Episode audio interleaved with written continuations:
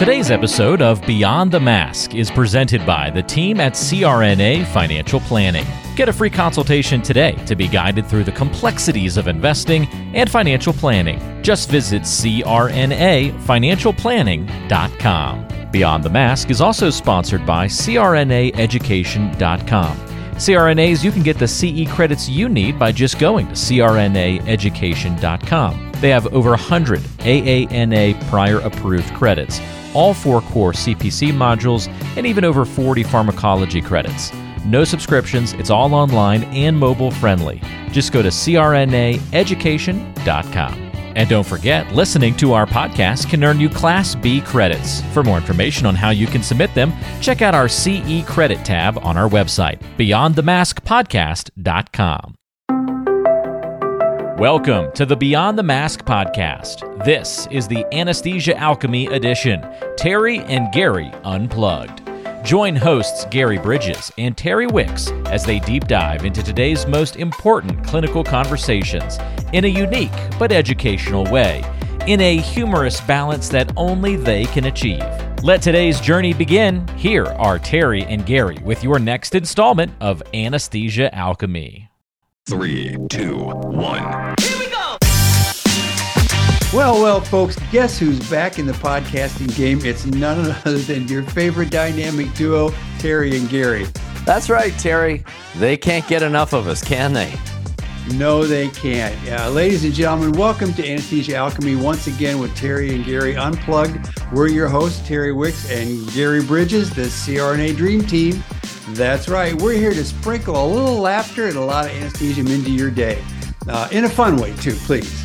Well, you know, Terry, we've got some exciting stuff lined up for our fellow nurse anesthetists out there and anyone else who actually cares to join us and learn a little bit about the tricks and tribulations of clinical anesthesia care. Absolutely. And we're going to do some deep diving into clinical anesthesia, tackling those tricky topics with humor and a little bit of heart. And you know what, Terry? We might even throw a few anesthesia jokes along the way as we go, knowing the two of us. Anesthesia jokes. What? You're kidding me. Yeah, who would have thought between us two? Well, we're uh, just full of surprises. So, folks, sit back, relax, get ready for some CRNA magic on Anesthesia Alchemy. Terry and Gary Unplugged. It's anesthesia education with a side of laughter because why should learning be boring, right? Absolutely, Terry. So, without further ado, let's dive into today's topic and have some anesthesia fun along the way. Here we, Here we go.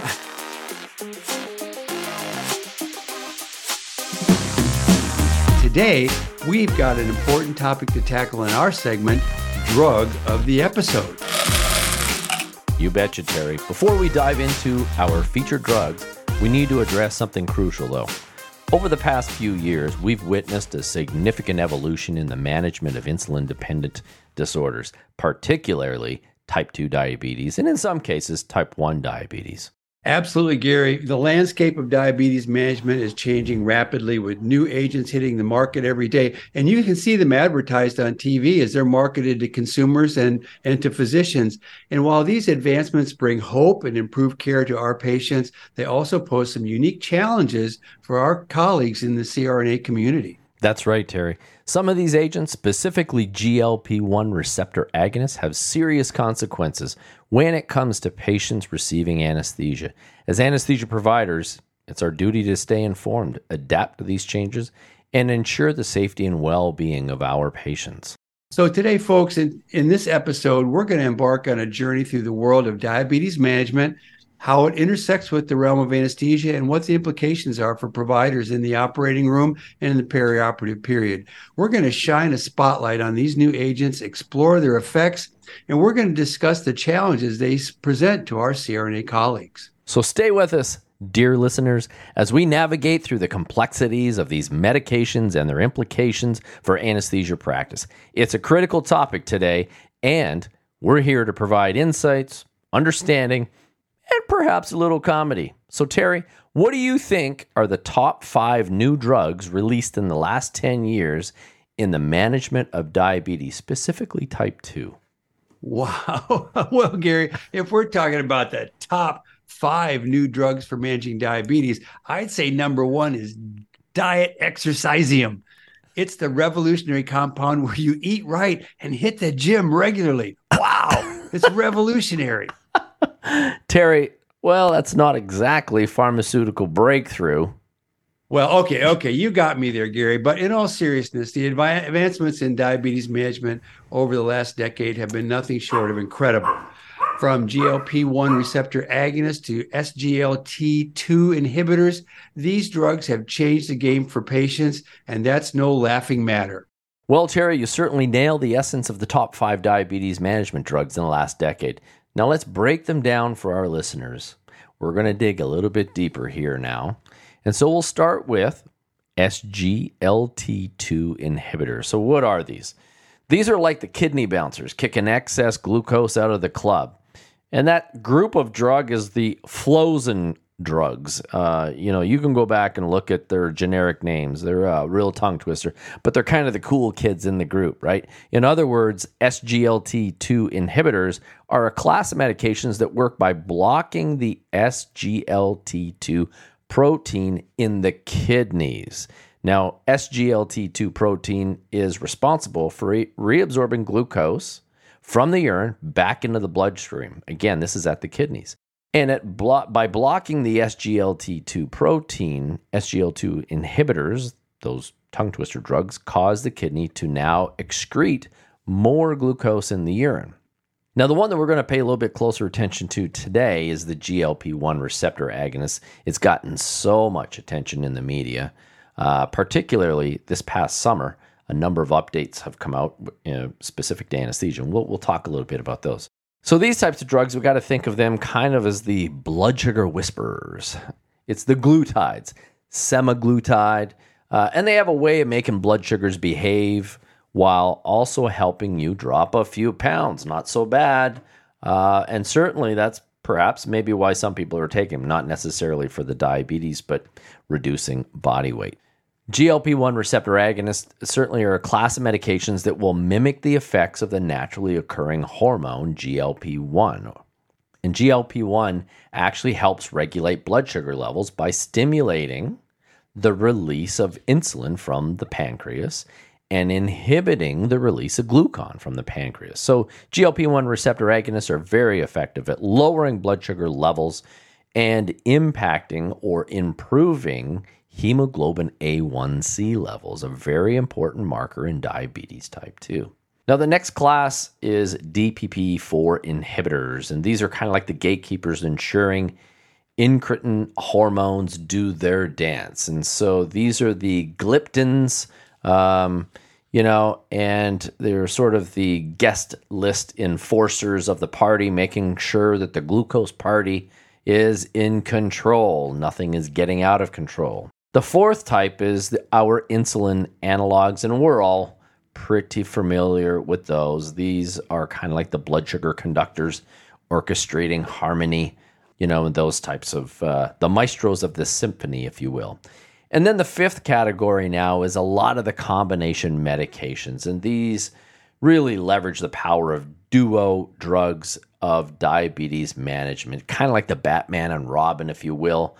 Um, but they're typically in a pill form. And those include things like metformin that is combined with SGLT2 inhibitors or metformin and DPP4 inhibitors. Typically, they try to hit two various pharmacological pathways in an effort to manage your glucose uh, at appropriate levels. So, there you have it, folks. That's the top five players in the world of diabetes management. They certainly have impact in our anesthetics. Um, they may not wear capes, but they are certainly the superheroes today uh, in the world of diabetes management. Gary, you know it. When it but when it comes to pronouncing some of these medications names like liraglutide and dulaglutide and semaglutide, it's like taking a linguistic adventure. And I heard a pharmacist once say they enrolled in a pronunciation class just to avoid what they call GLP 1 tongue twister syndrome when dispensing these medications. And you know what, Gary? What, Terry? I think the pharmacist might be onto something. We might need some pronunciation lessons ourselves. You might be right, Terry. It's a good thing we're CRNAs and not pharmacists, or we'd be tongue tied all day. But you know what? It's the pharmaceutical industry's way of giving our tongues a daily workout. Who needs a gym membership when you can just try and pronounce liraglutide, dulaglutide, or semiglutide? It's the ultimate verbal cardio. you're, you're right, Gary. Forget those fancy fitness apps. We've got our own exercise regimen right here in the world of anesthesia and medications. And just think, Terry, after a long day of pronouncing drug names, we could say we've truly earned our linguistic gains. Well, Terry, since GLP 1 agonists have been making headlines lately and creating quite a buzz in our field, I'd say, why not dedicate the rest of our show to glucagon like peptide 1 receptor agonists?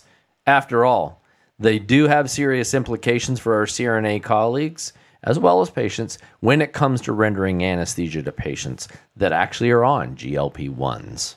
You know, absolutely, Gary. It's a topic worth exploring in depth. So let's dive right in, and we'll start with the basics for our listeners who might not be familiar. What exactly is the drug class of GLP 1 receptor agonists? Well, Terry, let's start with defining GLP 1 agonists for our listeners. Yeah, sure thing, Gary. Hey, let me break it down for our listeners. GLP 1 receptor agonists, short for glucagon like peptide 1 receptor agonists, are a class of medications used primarily in the treatment of type 2 diabetes. Now, they may sound like a mouthful, but stick with me. These medications do some pretty cool things. They mimic the effects of the natural hormone GLP 1, which stands for glucagon like peptide 1, right inside our very own bodies. Normally, our gut releases GLP 1 as a response to food intake, and it plays a crucial role in keeping our blood sugar levels in check.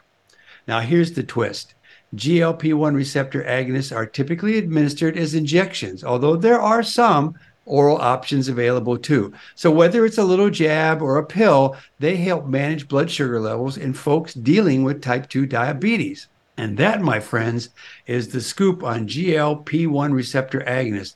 They're like the blood sugar superheroes we didn't know we needed. But, Gary, these GLP 1 receptor agonists are no one trick ponies when it comes to diabetes management. They've got quite a few tricks up their sleeves. First off, they're like the cheerleaders for insulin.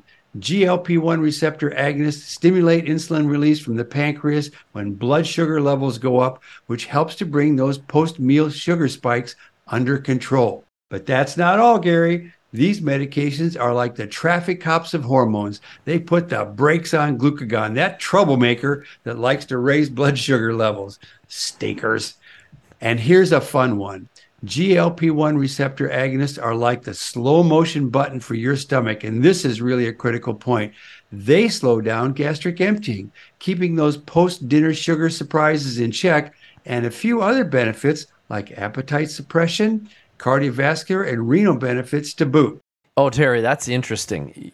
You bring up a valid point about appetite suppression. It got me thinking could CRNAs potentially find themselves anesthetizing patients on GLP 1 receptor agonists for non indicated reasons like prediabetes or even just weight loss, which it is technically not indicated for currently? That may change in the future.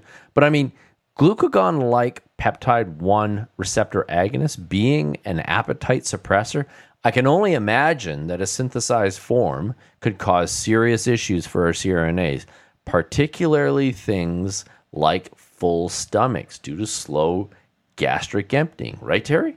Yeah, you raise a really important concern here, Gary the off label use of medications, especially when they come with complex effects like appetite suppression and gastric emptying, can really pose some challenges for CRNAs. It's vital for healthcare providers to be aware of these potential scenarios and the unique anesthesia considerations that they might entail. So, Terry, some of the current GLP 1 receptor agonists on the market, there's a number of them. And here are some examples of GLP 1 receptor agonists that are currently available today on the market. And I'm going to try to pronounce these tongue twisters, although I don't need the linguistic workout now. I think we've had our fair share in this episode, uh, but I'll do my best. Liraglutide, or Victoza, or Saxenda, it's used to treat type 2 diabetes, Victoza, and weight management. So Saxenda is actually indicated for weight management. And these two are administered via subcutaneous injections. Now, dulaglutide or Trulicity, now that's a common one we see on commercials on TV today. And dulaglutide is actually used to treat type 2 diabetes and is also administered subcutaneously once weekly. Semaglutide, this is the big one, Ozempic and Wegovy. Semaglutide is used to treat type 2 diabetes, and that is Ozempic for type 2 diabetes, and Wegovy is used for weight management, typically administered also subcutaneously in a once a week injection. Exenatide or Byetta or Bydureon, uh, these are used to treat obviously type 2 diabetes uh, but they're also administered subcutaneously, but it's twice daily. Now, Bydureon is only once weekly compared to Byetta. So, got to be careful with these types of brand names that we see out there on the market. Albidaglutide or Tanzeum was used to treat type 2 diabetes, but it was removed from the market in 2017 due to myriad of, of issues related to it. Lexacenatide is actually used, and that's ald, Aldlixin, uh, is used to treat type 2 diabetes and is administered subcutaneous also, but it is only once daily. Now, Terry, maybe it's a good place to perhaps pivot to the pharmacology of GLP 1 receptor agonists. Let's share with our listeners how these actually work and the science behind their effects. Absolutely, Gary. The pharmacology of GLP 1 receptor agonists, those glucagon like peptide 1 receptor agonists, is a fascinating subject. And it's at the core of how these medications work in our bodies. And here's a deep dive into their pharmacology and review some of the things we've already stated. Now, what I'm going to do is I'm going to talk about each of the features of these drugs and then expand a little bit about what that means. For example, mimicking GLP 1 activity. These drugs are like molecular actors, mimicking the actions of our own GLP 1 hormone, which the intestines release when we eat. And it's a key player in keeping our blood sugar levels in check. Another feature is GLP 1 receptor activation. Once administered, GLP 1 receptor agonists lock onto and activate GLP 1 receptors found in various body tissues. Think of these receptors as tiny switches that trigger various responses. And then there's enhanced insulin secretion. They're like the conductors in a symphony, encouraging pancreatic beta cells to release more insulin in response to rising blood sugar. This helps cells gobble up glucose, bringing down those blood sugar levels. And they are also the inhibition of glucagon release. Now, these drugs are like the bouncers at a club, keeping glucagon, that troublemaking hormone that boosts blood sugar, in check. This prevents our liver from going overboard with glucose production. And there's delayed gastric emptying. And this is someplace we need to focus our attention because GLP 1 receptor agonists are like timekeepers, slowing down the exit of food from the stomach. And that means a gradual release of glucose into the bloodstream, helping us to avoid post meal sugar spikes. And finally, appetite suppression. For some, these medications act as appetite whisperers. They nudge the brain's appetite centers, making us feel less hungry. And yet, there's more. Promotion of weight loss. Combining reduced appetite and delayed gastric emptying, you get a potential weight loss benefit as a side effect, which can be a big plus for folks with obesity and diabetes. And there's some cardiovascular effects that may suggest that there's some protective effects for our hearts Renal effects may be in action to help protect the kidney. Pharmacokinetics, we're going to talk about. These drugs are administered via subcutaneous injections, or in the case of one formulation, orally. They have different half lives, as you might expect, and dosing frequencies, with some requiring once daily injection and others once weekly injections. And of course, they all have their own unique metabolism and clearance. GLP 1 receptor agonists are metabolized and cleared from the body by various mechanisms, as you might expect, including renal clearance and enzymatic degradation. And the specific pharmacokinetics can vary from drug to drug. So, Gary, that's a sneak peek, just a quick look at the intricate world of GLP 1 receptor agonists. Wow, what a mouthful. They're like conductors of a complex orchestra, orchestrating blood sugar and harmony in our bodies. I'm so excited. Terry, you know, Terry, diving into pharmacology can indeed feel a bit like solving a Rubik's Cube while riding a unicycle. It's a twisty, turny world of chemical acrobats.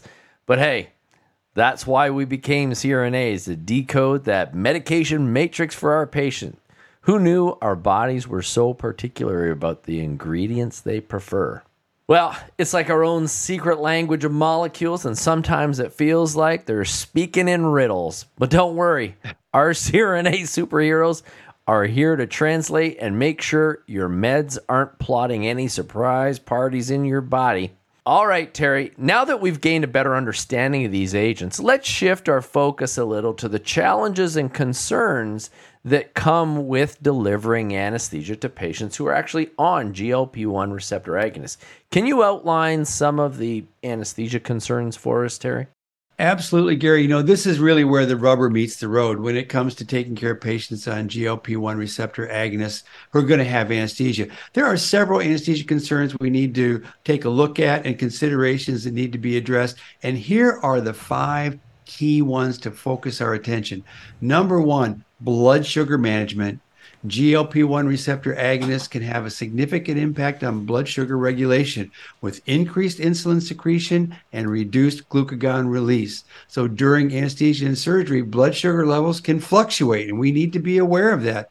Anesthesia providers must keep a close eye on these levels to prevent both hyperglycemia and hypoglycemia, adjusting insulin and other medications as necessary. Number two, delayed gastric emptying. And this is really important. GLP 1 receptor agonists can slow down the emptying of the stomach, potentially increasing the risk of aspiration from regurgitation during anesthesia induction. CRNAs must carefully consider this effect when planning the timing of surgery and adhering to fasting guidelines. And of course, we always need to be concerned about drug interactions. These medications can interact with anesthetic agents or other drugs used during surgery, impacting the safety and the effectiveness of anesthesia. Anesthesia providers should be well informed about potential interactions and make any necessary adjustments to the anesthesia plan. GLP 1 receptor agonists can reduce blood levels of acetaminophen, digoxin, lisinopril, and lovastatin. Cardiovascular effects. Some GLP 1 receptor agonists can offer cardiovascular benefits, and anesthesia itself obviously can affect the cardiovascular system.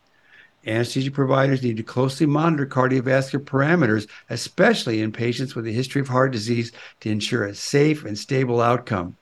Interestingly, one of my heroes, Alberto Viagra's team, found cardiovascular and hyperlipidemia effects were reduced in type 2 diabetes kidney transplant patients, offering a form of protection for that population. Who would have thought a research study would be named Viagra? I thought that was a drug. I have no I idea, know, Terry. I didn't know that was a person. And finally, let's talk about appetite suppression and weight loss. Patients using GLP 1 receptor agonists may experience appetite suppression. That's a good thing, and weight loss that goes along with that. This can impact medication dosages and anesthesia requirements due to changes in body weight and composition, affecting drug distribution and metabolism. So, communication here is the key.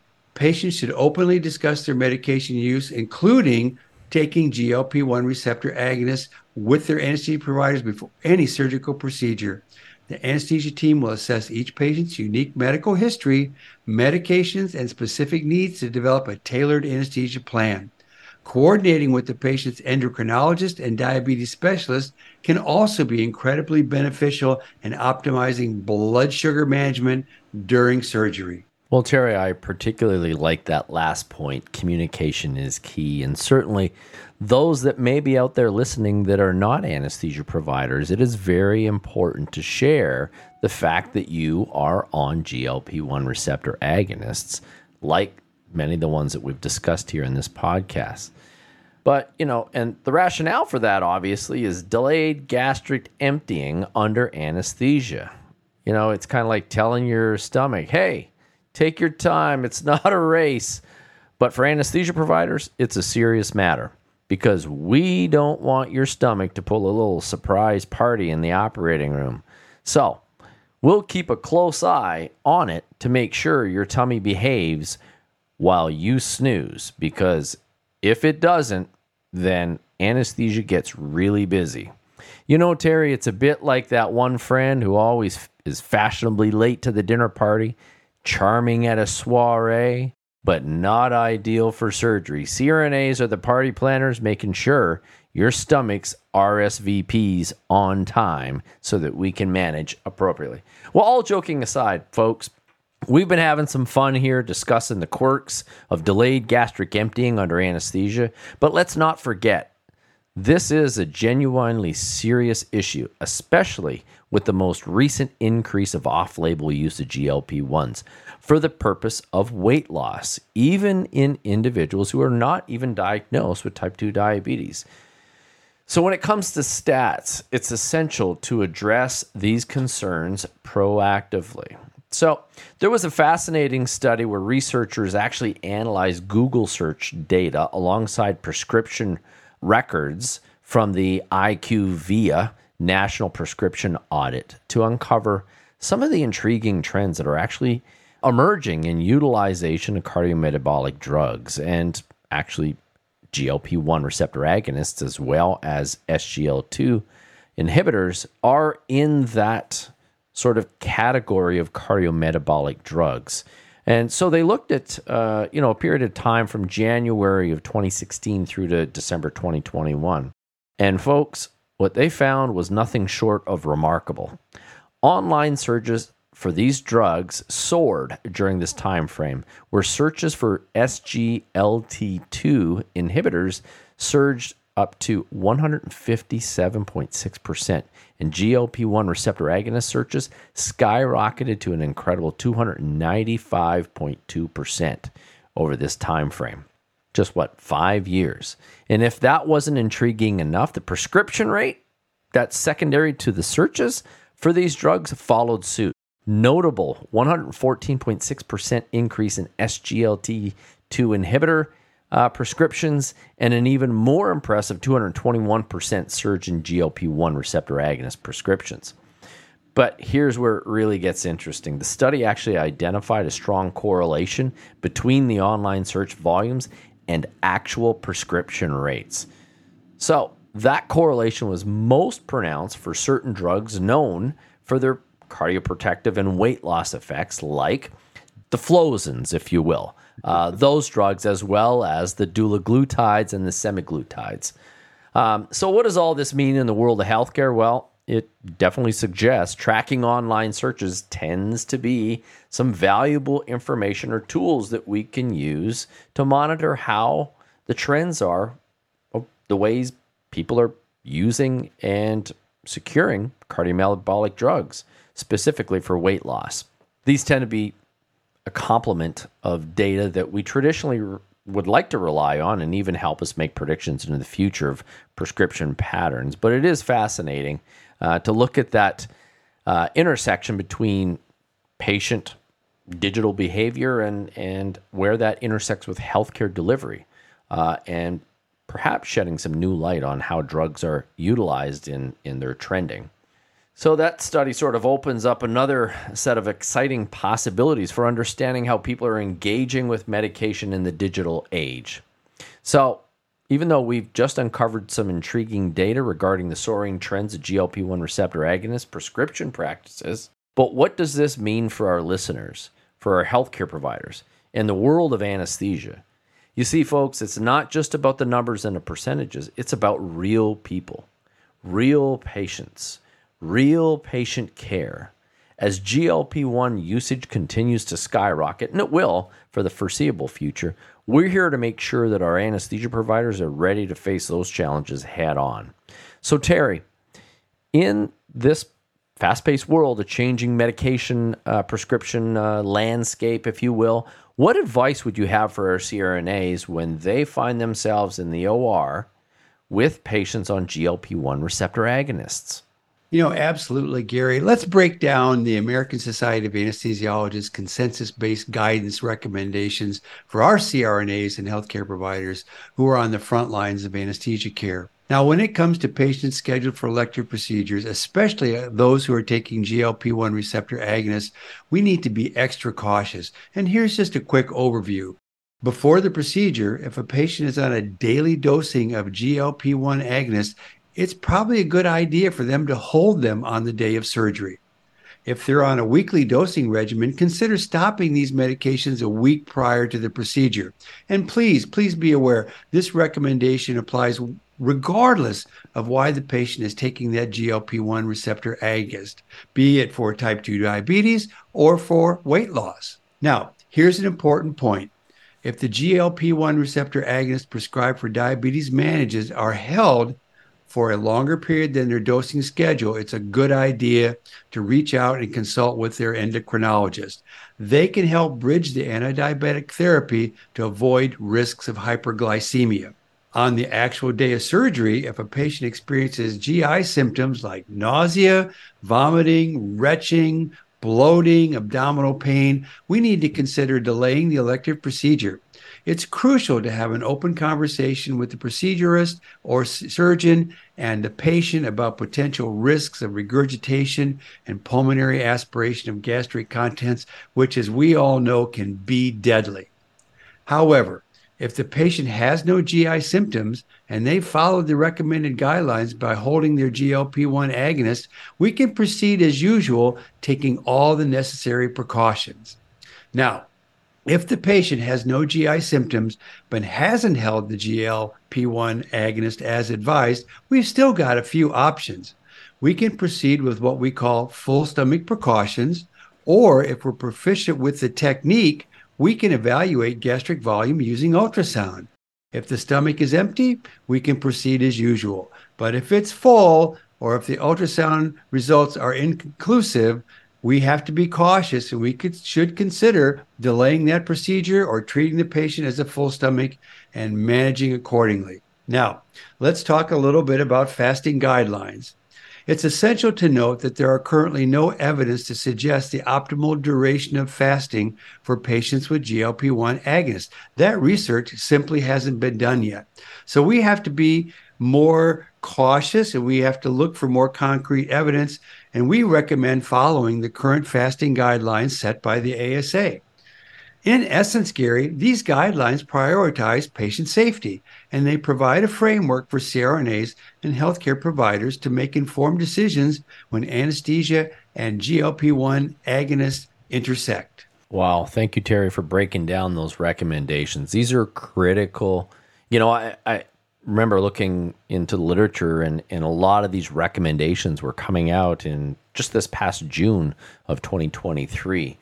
Also, during that time frame, as those releases were coming out from the American Society of Anesthesiologists, the APSF, uh, the Patient Safety Foundation, uh, then all of a sudden I had seen a lot of uh, news clips were um, starting to come out into sort of the periodicals, if you will, and I remember seeing a news clip this past summer around uh, roughly the end of July from ABC News, and it was it was entitled "New Guidance Suggests Skipping Ozempic Before Surgery," and that would go for all of uh, these class of drug uh, drugs.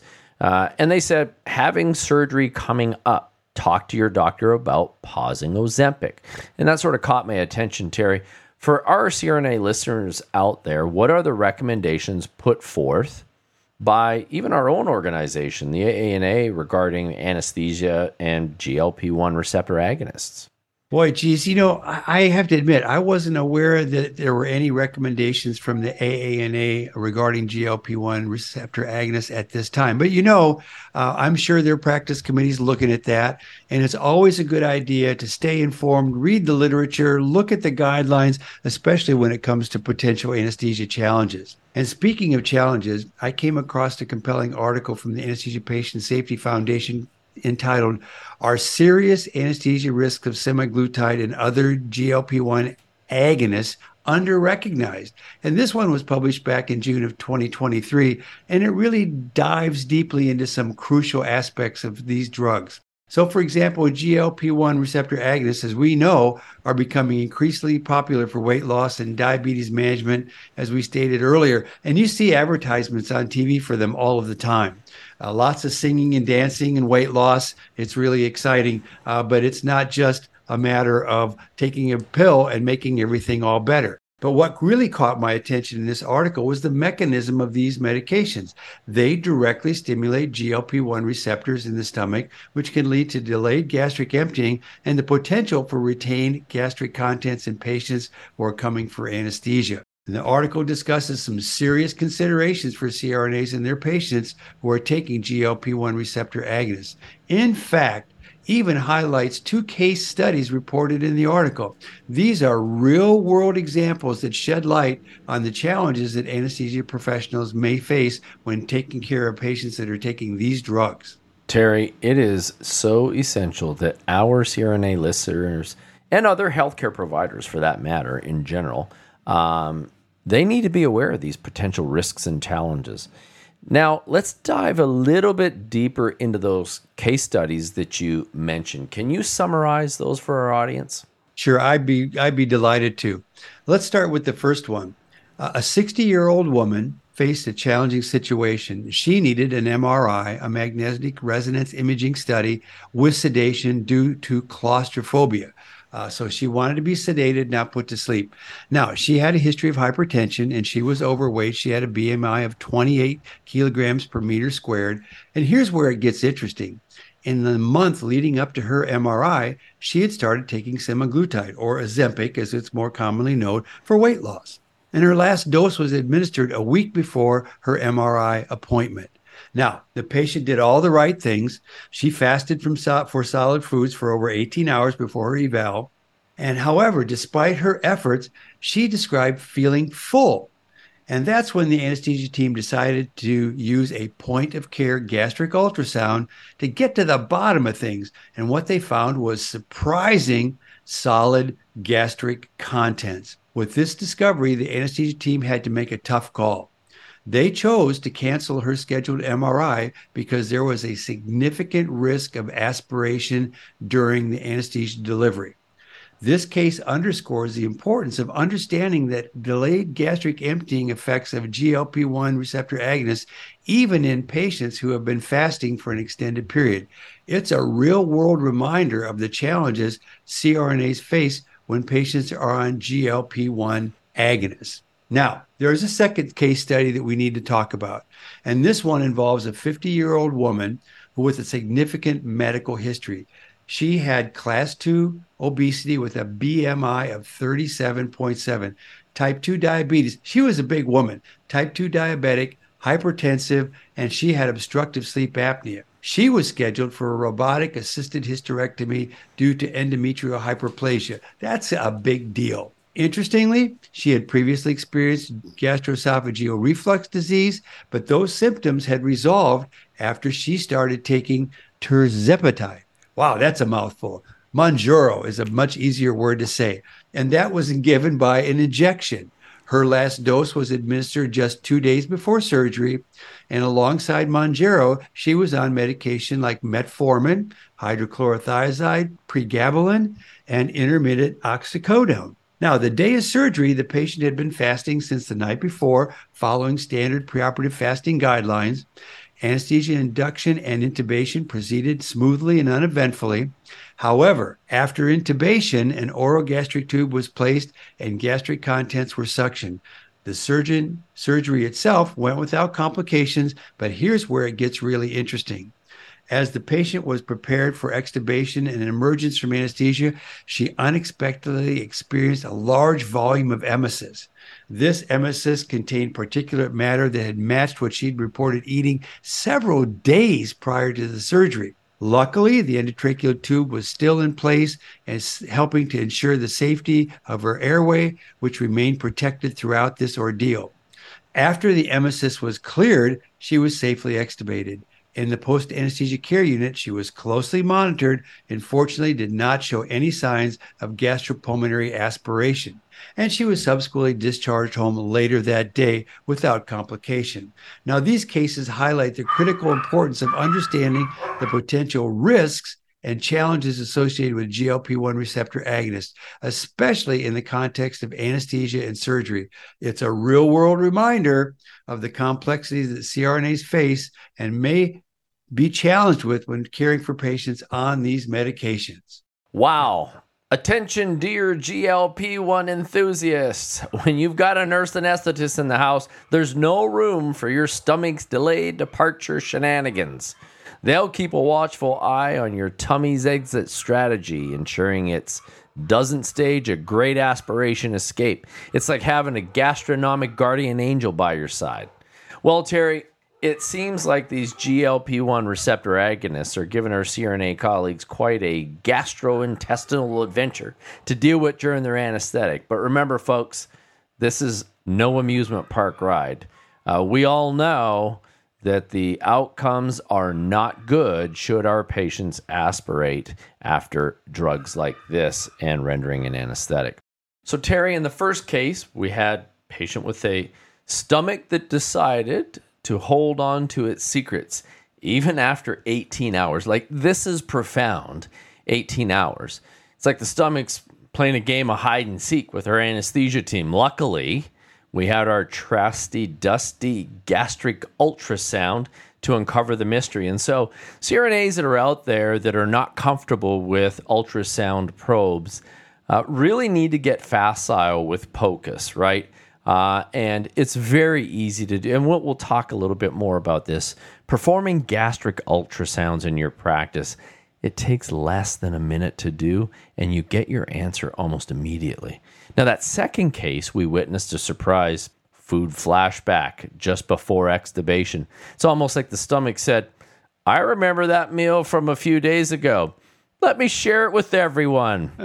Thankfully, our pa- patient's airway remained protected, and she went home without a gastropulmonary party crasher because that happens. She buys a little bit of a residence in the ICU on a on a breathing machine, and that's not good. Well, all kidding aside, these cases really underscore the importance of a thorough patient assessment understanding those unique challenges presented by GLP 1 receptor agonists in the perioperative setting. Now, CRNAs, you're the vigilant guardians of your patient's well being, even when their stomachs decide to throw that little party of their own.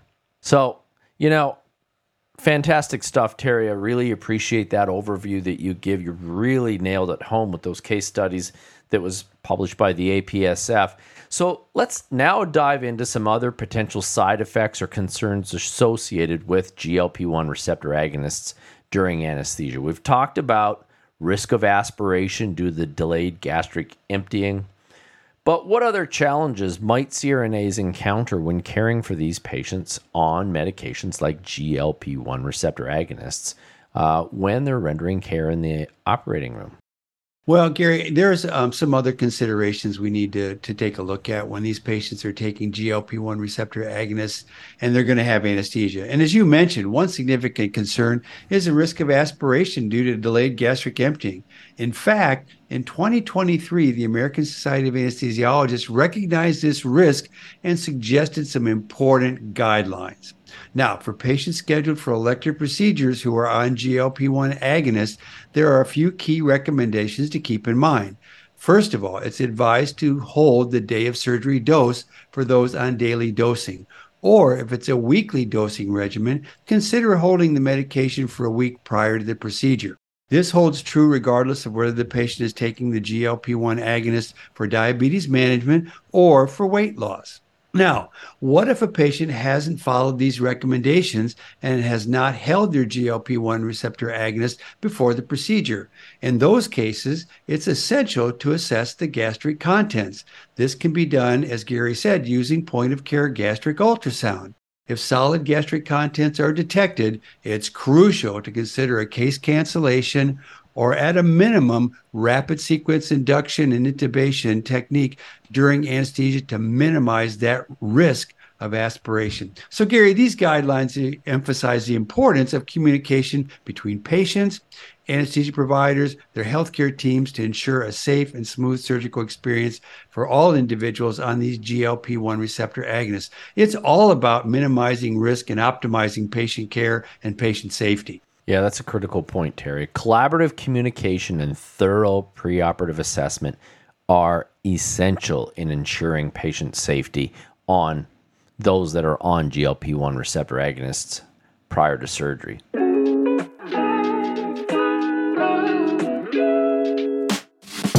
Well, hey there, fellow anesthesia enthusiasts. It's that time of our show where we like to add a dash of intellect to the mix. That's right, it's time for our anesthesia word of the day segment. Now, I know what you're thinking, Terry. Why on earth do we need a word of the day in the middle of all of this anesthesia excitement? Well, Garry, you know what they say. A word a day keeps the confusion away. Plus, it's fun to drop some anesthesia knowledge bombs right in the middle of a casual conversation. Absolutely, Terry. And today's word is a mouthful. I'll tell you that. Are you ready for it? Hit me with your best word, Garry. well, today's word is cyclopentenophenanthrene. Quite a tongue twister, isn't it? I can't wait to hear this, Terry. What's cyclopentenophenanthrene all about? Well, I'm glad you asked that question. Ladies and gentlemen, hold on to your scrub caps and your mask because I'm about to introduce our anesthesia word of the day, cyclopentenophenanthrene. And this time it's all about the smoky melt in your mouth goodness of Texas barbecue brisket. Texas barbecue brisket? You got my taste buds tingling, Terry. How does cyclopentenophenanthrene fit into the world of barbecue?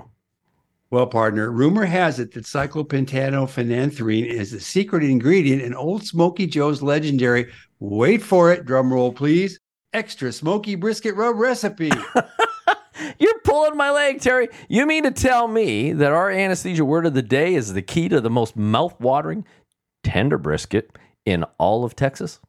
You betcha, Garry. When old Smoky Joe was asked what made his brisket so darn delicious, he just grinned and quietly whispered cyclopentenophenanthrene, and the flavor would reach barbecue nirvana. That's some barbecue magic right there, Terry. But seriously, what's the connection to anesthesia? Well, Garry, just like a little bit of smoky brisket makes your taste buds sing, anesthesia keeps our patients comfortable during surgery and they wake up feeling as satisfied as a Texan at a barbecue cook off. I never thought I'd hear cyclopentenophenanthrene in the same sentence as brisket, but you've certainly spiced things up, Terry. Hey, Garry, when you're in Texas, you've got to add a little barbecue flavor to everything, even anesthesia. you're absolutely right, Terry. So, folks, next time you're savoring that smoky Texas barbecue brisket, just remember the magic word cyclopentenophenanthrene. wow, that is a mouthful. All right, folks, it's time to break down that mysterious word cyclopentenophenanthrene. No more barbecue secrets. We're diving into some real chemistry here. Cyclopentenophenanthrene is a mouthful, but let's unpack it. It's a chemical compound and a type of polycyclic aromatic hydrocarbon. Now, don't let the big words scare you. It's just a fancy way of describing a specific arrangement of carbon atoms in a ring structure. The name cyclopentenophenanthrene, as it suggests, has a cyclopentane ring that's actually fused to a phenanthrene ring. These compounds as you know, are probably found in all kinds of natural and synthetic substances or forms. And those, at least for us in our world, include things like steroid hormones. Those include things like progesterone, testosterone, cortisol, and aldosterone.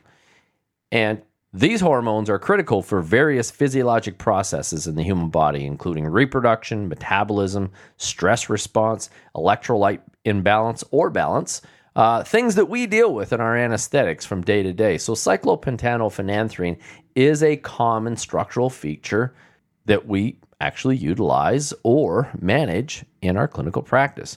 Now, interestingly, a couple of other compounds that we're going to talk about and actually focus on in this episode is glucagon and insulin. These do not contain cyclopentenophenanthrene rings in their chemical structure. Now, insulin, as you recall back to the books, is a peptide hormone composed of two amino acid chains, an alpha chain and a beta chain, and they're linked together by disulfide bonds. It is produced by the pancreas and plays a critical role in regulating our blood sugar that we in some cases, incessantly monitor intraoperatively, but it does uh, facilitate the uptake and storage of glucose in the cells. So, well, there you have it, everyone. The real deal on cyclopentano It's not about barbecue, although I'd like to think so. It's all about the fascinating world of chemistry and anesthesia. Hey, CRNAs, it's time to simplify your continuing education. Welcome to CRNAeducation.com, your trusted provider for CPC core modules and a plethora of Class A CE credits. You can explore 43 detailed articles covering various anesthesia topics, all from your favorite device, anytime, anywhere and with over 40 pharmacology CE credits, meet your state board requirements effortlessly. Whether you need a few credits or everything to recertify, we have what you need. Just complete your credits online without any subscriptions or recurring charges. You can trust in our 100% CRNA owned platform, established in 2011, ensuring you receive the best in customer service and educational content. Ready to learn? Go to crnaeducation.com making continuing education easy and accessible. And don't forget that support is always a quick email or a text or phone call away. To sign up and learn more, just go to crnaeducation.com.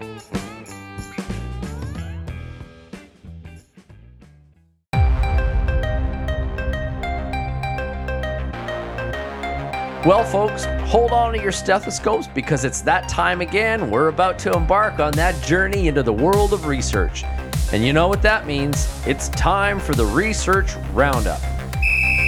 Terry and I are here to tickle your scientific curiosity and share some exciting findings that tie into today's topic. So grab your lab coat, adjust your safety goggles. Let's dive into that intriguing world of research. The topic of today is pulmonary aspiration. Terry, what start study are we looking at today? Oh, Garry, I tell you, we've got a hot one for you as we delve into the interesting study characteristics and outcomes of patients hospitalized following a pulmonary aspiration. Boy, I'm just breathless. I can't wait. These guys, Augustine Lee and, and colleagues, really did some fascinating research. Their research project explores a crucial aspect of our discussion on aspiration risk. It's sure to shed some light on the outcomes of patients who experience pulmonary aspiration, something we'd all love to avoid in our patients. So, we're about to discuss and dissect this study and extract some valuable insights. Well, Terry, I guess we'll have to make sure we don't have any popcorn during this segment to avoid any aspiration mishaps. But in all seriousness, let's dive right into the study of Augustine Lee and the team on the characteristics and outcomes of patients hospitalized following pulmonary aspiration. It sounds like an intriguing topic, and I'm eager to learn more about it. Take it away, Terry. All right, Garry, here it comes. Let's break down the key findings from this study by Augustine Lee and colleagues. They conducted research on a cohort of 5,584 subjects the average age of 56 years. So these were not spring chickens. And interestingly, 57% of them were men, if you can believe that. Now, scary, scary stuff. The overall mortality was 5.1%, and they found that 6.8% of the participants developed ARDS, as we all know it as acute respiratory distress syndrome, and that's some bad juju. What's interesting is that aspiration, a condition where the stomach contents enter the airways, was identified in 212 of their patients, which accounted for about 3.8% of that total cohort of over 5,500 patients. Among those who aspirated, 41% also met the CDC criteria for pneumonia, which suggests a significant overlap between these conditions. Now, here are some factors that stood out. The aspirators were more likely to be male, more likely to be older, white, and admitted from nursing homes. They also had a history of excessive alcohol abuse. Now, is excessive alcohol abuse bad for you? Apparently. Interestingly, there was no significant difference in body mass index or smoking status between those who aspirated and those who did not. However, aspirators had a higher prevalence of prior chest radiation. Kind of an interesting little tidbit. Now, when they looked at outcomes, they found that ARDS occurred more frequently among the aspirators, not really a surprise 17% versus 6.4%. Moreover, ARDS was more likely to be of at least moderate severity in this group. Mortality was also significantly higher among the aspirators, with a threefold increase compared to those who did not aspirate. This pattern was consistent even after adjusting for age, sex, and other risk factors. Now, another important observation uh, that was among the patients who required ICU admission, those with clinically defined aspiration had longer ICU and hospital stays. Not really surprising. They also required more non invasive and invasive ventilatory support. Now, in terms of medication, the use of proton pump inhibitors, PPIs, was more common among aspirators, but this didn't seem to significantly affect the frequency of clinically documented gastroesophageal reflux disease. Among the pre hospital medications, only beta blockers appeared to be protective against the need for invasive ventilation. Now, lastly, it's worth noting that aspiration was associated with a higher absolute risk of hospital and ICU costs compared to non aspirators. You know, time in the ICU is expensive and costs the hospitals lots and lots of money as well as terrible inconvenience to the patients. And although this difference disappeared when adjusted for certain factors, it was part of their study. Overall, this study sheds light on the complex nature of aspiration and its significant impact on patient outcomes, particularly the development of ARDS and mortality. And again, ARDS is nothing to fool around with. It emphasizes the need for further research and interventions to address this critical issue. Thanks for breaking that thorough breakdown, Terry. You know, you bring um, some really important things to mind. You know, for listeners out there that may not be anesthesia specialists and typically will wonder like well why am i nothing to eat after uh, midnight? Now that we've got these new glp-1 receptor agonist drugs it's a serious matter. And, and i'll tell you you know the numbers that i recall back in the day of risk for aspiration for acute uh, care facilities and trauma patients was 30% um, those that had full stomach, 30% would aspirate, and a large percentage of that 30% would go to the ICU, spend their time on a ventilator. And, you know, I tend to share those with patients as to this is the reason why we don't want full stomachs, is because you could be in the ICU for prolonged periods of time. And then with that, and I think the study highlights that point mortality or death is associated with if you are not able to recover from this. So, pretty serious topic. It's clear that aspiration is a multifaceted issue with significant consequences for patients. Um, so, now on a lighter note, it seems that we can add GLP 1 receptor agonists as another potential risk factor, as we've discussed through this entire episode, at least when it comes to receiving anesthesia. Who knew weight loss medications could add an extra layer of complexity to the mix, too. But all jokes aside, it's essential that anesthesia professionals are aware of the risks that GLP 1 receptor agonists actually present for our patients, as well as those that may be on them and are listening to this podcast. Um, but one of our key concerns is mitigating that risk that is definitely associated with the medications and the risk of aspiration um, should we embark on an anesthetic in these patients. So it's all part of ensuring the safety and the well being of our patients. All right, before we move on to the next segment, let's address one more important question, Terry.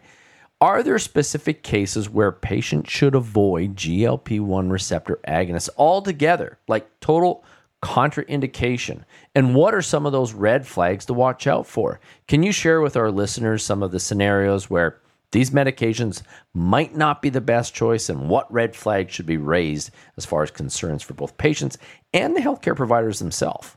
Absolutely, Garry. You know, when GLP 1 receptor agonists can be incredibly beneficial for many individuals, but there are certain cases where their use should be avoided. So here's a quick rundown for our listeners. First, Individuals with type 1 diabetes should generally avoid GLP 1 receptor agonists as these medications are primarily intended for those with type 2 diabetes. And uh, just to share a little personal insight, one of my students who graduated last year was a type 1 diabetic, and his um, endocrinologist prescribed uh, Ozempic for him and he became significantly hypoglycemic. And that is one of those risks. So that's something to really be aware of. They're not for type 1 diabetics. Second, if someone has a history of pancreatitis, it's probably a good idea to steer clear of these medications. There is a true, genuine concern that a GLP 1 receptor agonist might increase the risk of pancreatitis or worsen the condition. And pancreatitis can be deadly. And it's a bad way to go. There's nothing good about pancreatitis. Now, third, individuals with a history of medullary thyroid cancer should avoid GLP 1 receptor agonists. And I have to say, I'm proud of the pharmaceutical industry for emphasizing this on their television commercials. They are very clear that if you have that history or family history, to stay away from these drugs. Now, finally, we need to think about those women who are pregnant or breastfeeding. Uh, it's essential to consult with their healthcare provider.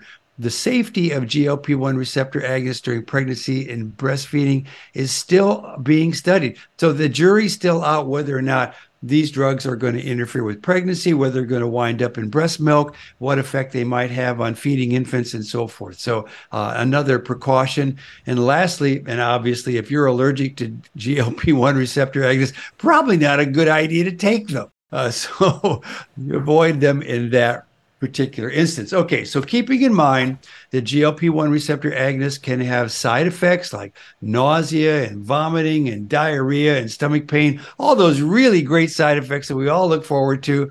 They may be uh, mild, they may be temporary, but as you mentioned earlier, more serious side effects such as pancreatitis, hypoglycemic, and allergic reactions are possible. It's crucial to have an open and honest conversation with your healthcare provider to weigh the risks and benefits before considering these medications. They can provide you with the guidance you need and monitor your health closely to ensure your safety. Today's show is brought to you by the folks at CRNA Financial Planning, an independent consulting firm that offers financial planning services exclusively to CRNAs and their families. From planning for a child's future college expenses to building a predictable income stream in retirement, the firm is committed to offering you comprehensive financial services customized to fit your unique needs and objectives. If you have questions about your financial future, get them answered. Call the team at 855 304 3748. That's 855 304 3748. Or go online to crnafinancialplanning.com.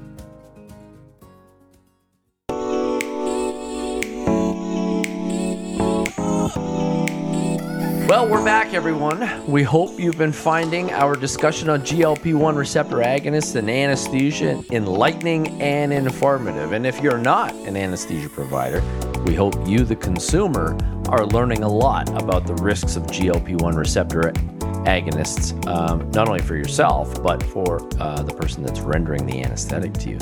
Now, as we move forward, it's time for that segment that we all like to call Clinical Quick Tips. Now, this segment is designed to provide you with some key clinical insights and practical tips that you can apply to your practice right away. So, if you're driving in your car listening to this podcast and you walk in to your hospital, your same day surgery clinic, you'll have a little bit of information about these that you can embed into your practice immediately. We know that time is often limited in clinical settings, so we aim to distill the essential information into quick actionable takeaways uh, after these types of podcasts. But remember, these tips are not to be exhaustive. You know, they're more like valuable little nuggets of knowledge to enhance your clinical decision making.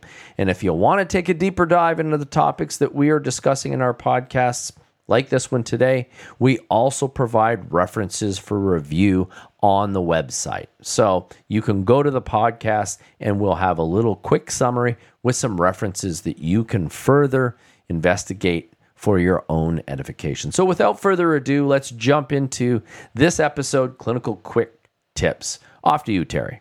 Great. Here's this summary. These are like the Cliff Notes versions that you need to kind of keep in mind when we're talking about GLP 1 receptor agonists and their potential anesthetic risks and implications.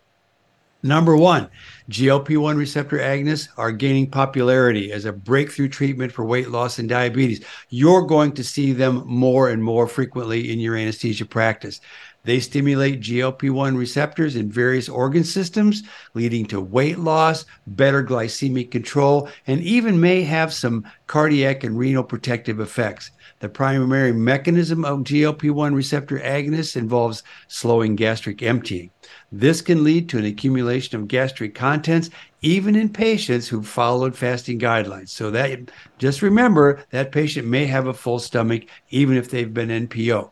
Now, number two, these medications come with common gastrointestinal side effects that can include nausea and vomiting and diarrhea. Now, they say these symptoms will improve over time with continued use, but they can be challenging for patients. They are rare, but serious side effects associated with GLP 1 receptor agonists, such as acute pancreatitis, gallbladder issues, and even anaphylactic reactions, can occur and anesthesia providers have to be vigilant in monitoring their patients.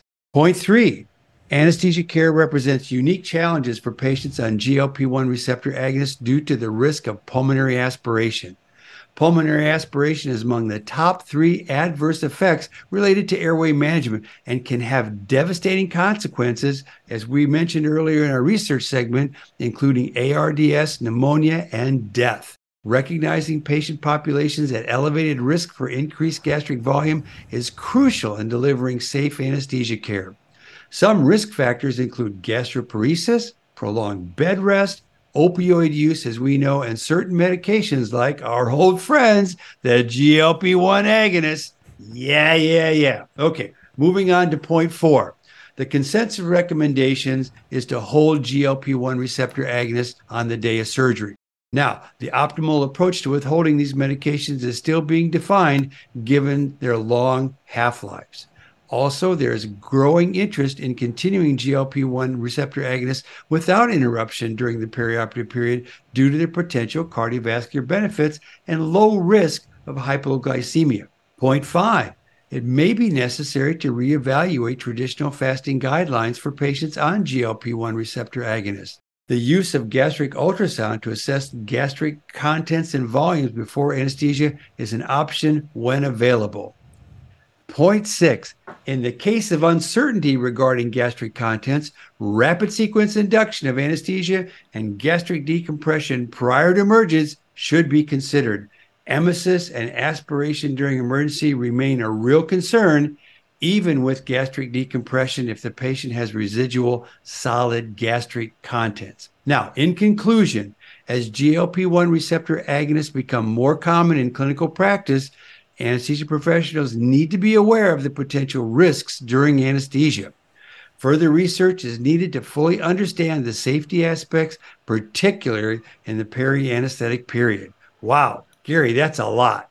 Yeah, thank you for that, Terry. Uh, you know, a lot of important points that you've highlighted here, and just sort of off the cuff a little bit. You know, I was having this conversation about um, GLP one receptor agonists just the other day uh, when we were doing a case together, and um, they had told me MRI scanner, quick scan, clutch. You know, same as the case study you presented. Uh, patient was off their uh, GLP 1 receptor agonist for uh, a week. Uh, actually, it was 12 days, it was almost two weeks. And they performed a gastric ultrasound and actually found solid food at 10 to 12 days off of the GLP 1 receptor agonist. So, you know, the current recommendations are that recommendations and guidelines. Nothing substitutes good critical evaluation, assessment, and uh, detailed history of our patients so that we can provide that optimal. And I was taken aback when they had when they had told me, and obviously they canceled the case unless the patient wanted to do it without sedation. Um, so that is an option depending on the type of procedure that they're having. Correct. You know, if they can do it without sedation, I don't know about other than claustrophobia. I don't think. Uh, well, I know I won't do endoscopy without sedation. But you know, some people do it, and my hat's off to them. But nonetheless, uh, you know, you do highlight a really fascinating trend, which we've alluded to here earlier on patient evaluation, and that is the use of point of care testing.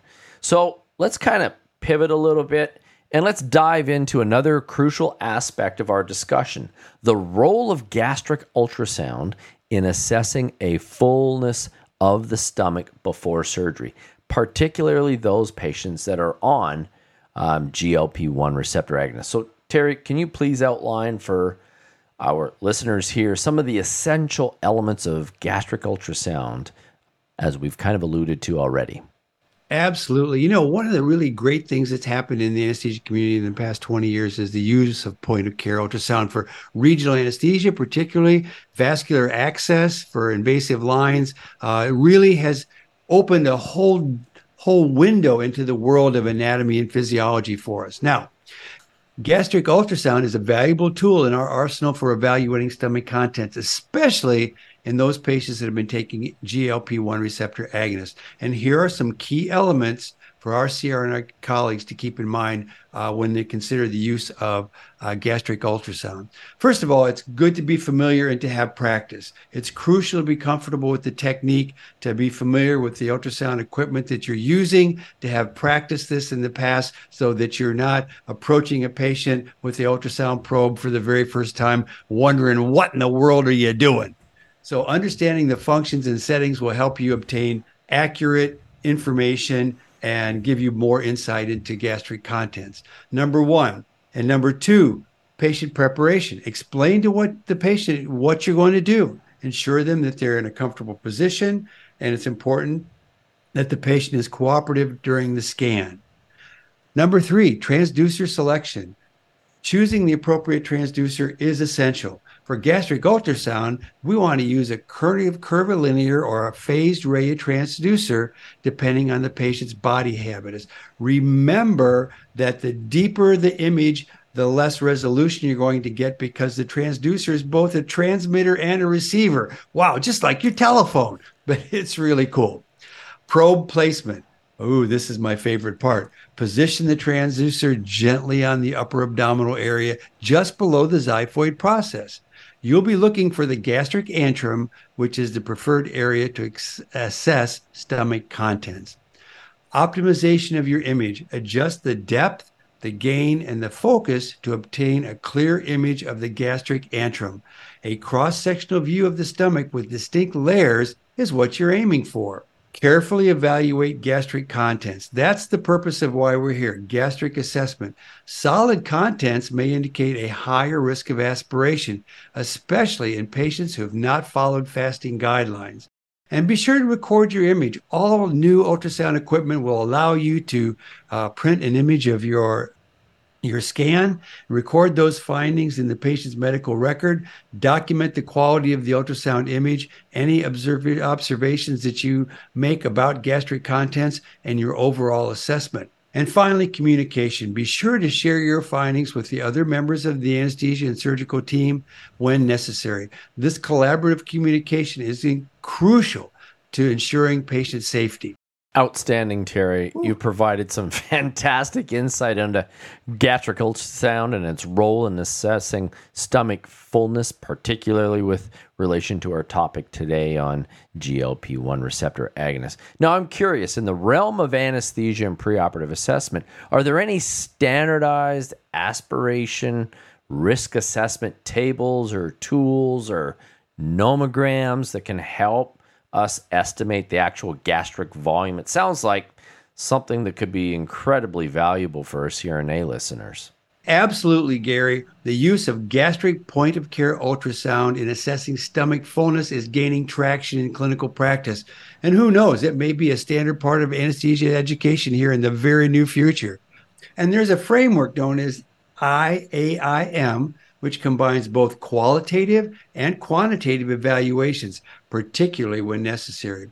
In a blinded study involving healthy human subjects with an initial probability of a full stomach set at 50%, a positive gastric point of care ultrasound test indicating solid content or more than one and a half mLs of clear liquid per kilogram substantially increased the risk of a true full stomach to nearly 98%. That's a pretty good confidence. Now, conversely, a negative test result showing a grade zero antrum or less than one and a half mLs per kilo reduced the probability to less than 0.01%. This underscores the diagnostic accuracy of gastric point of care ultrasound in helping us to correctly identify or rule out a full stomach, especially when a patient's fasting status is unclear. Gastric point of care ultrasound results can significantly guide safe anesthesia management. For instance, if a test result is negative, indicating an empty or near empty stomach, the surgical procedure can proceed as planned without specific aspiration precautions. However, if the test indicates a full stomach, oh my goodness, whether due to solid or thick fluid content or exceeding that threshold of 1.5 mLs per kilo of clear fluid, the next step can be tailored based on the urgency of the surgery. For elective or semi urgent surgeries of lower acuity, it's probably prudent to postpone the procedure. On the other hand, in an urgent or emergent situation where there's an imminent risk to life or limb, proceeding with the surgery while taking full aspiration precautions may be necessary. Now, these precautions can encompass various measures, such as considering alternatives to general anesthesia, uh, inserting a nasogastric tube for pre induction suctioning. Boy, patients love that. Yeah. Avoiding an unprotected airway during deep sedation or securing the airway through an intratracheal intubation and rapid sequence induction if general anesthesia is truly deemed to be necessary. And yes, there is a gastric volume chart that can be found at gastricultrasound.org. Let me repeat that gastricultrasound.org. That's a good resource for you. So, in essence, gastric point of care ultrasound combined with the AIM framework provides us with valuable tools to make informed decisions about the anesthetic management in scenarios where gastric contents are a concern. Well, folks, that's a wrap for today's episode of Anesthesia Alchemy with Terry and Garry. We hope you had as much fun as we did discussing the fascinating world of GLP 1 receptor agonists, aspiration, unexpected twists and turns, as well as the tongue twisters and uh, it's been a great, great uh, episode. Uh, and sitting here and and uh, joking around, Terry. But all jokes aside, um, you know, it is a serious issue that is emerging in our practice today, and uh, it appears that it's only going to gain traction for the most likely rationale I think that a lot of the public is starting to consume these agents is for weight loss. Now, there is a study that is looking at and perhaps they will add it onto the package insert for cardiovascular benefit too. Um, there'll be more to come on that. That sounds like another episode on down the road. Protect your heart and lose weight. Look better, and it'll make your hair shinier. And Garry, remember, anesthesia isn't just about putting people to sleep; it's about waking them up too. So it's a complex blend of science, humor, and a dash of magic. And it's a chance to make a difference in somebody's life every single day. So it's exciting to be part of this community. That's right, Terry. And speaking of magic, join us next time on Anesthesia Alchemy. Terry and Garry Unplugged for more funny learning anesthesia things that we do, say, and where we'll uncover the secrets of the operating room and keep you entertained along the way. Hey, thanks for tuning in, everybody. Thank you for joining us. Until next time, stay curious, stay safe, and keep those anesthesia dreams alive.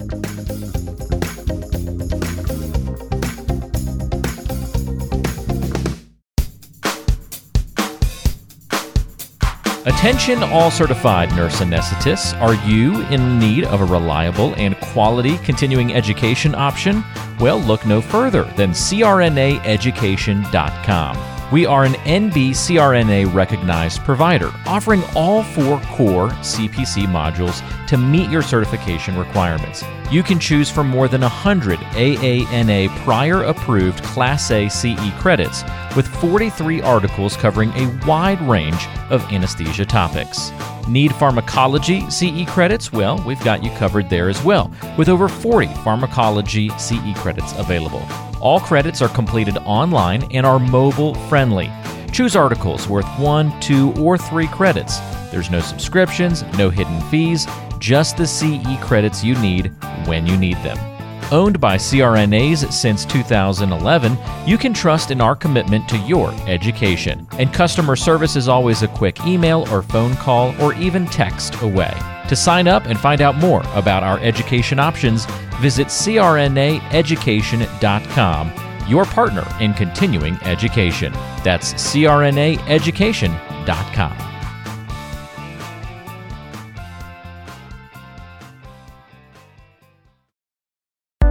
Beyond the Mask is made possible by the team at CRNA Financial Planning.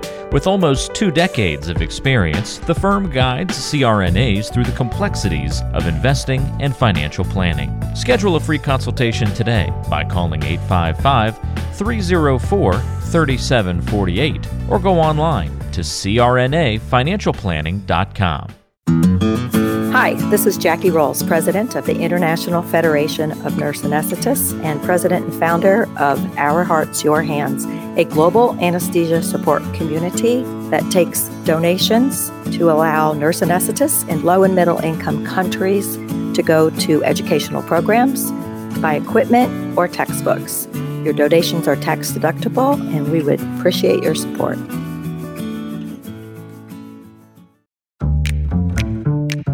Be sure to subscribe to the show on Apple Podcasts, Google Podcasts, Spotify, Stitcher, and anywhere you like to listen to shows. Also, be sure to check out BeyondTheMaskPodcast.com. Each episode is posted there with a corresponding blog post, and we timestamp important parts of the episode to help you quickly get to the content you're looking for. Also, check out the special series section on the site. You can follow along and catch up on the CRNA History Series, episodes specifically about political conversations in the industry, or try the CRNA Personal Finance Series. It's all on BeyondTheMaskPodcast.com. And if you have a question for the show or want to be a guest, or even suggest a particular topic, fill out the contact form on the site or send an email directly to us at info at beyondthemaskpodcast.com. And lastly, let's take the conversation social. Check out our Beyond the Mask podcast Facebook page and Facebook group.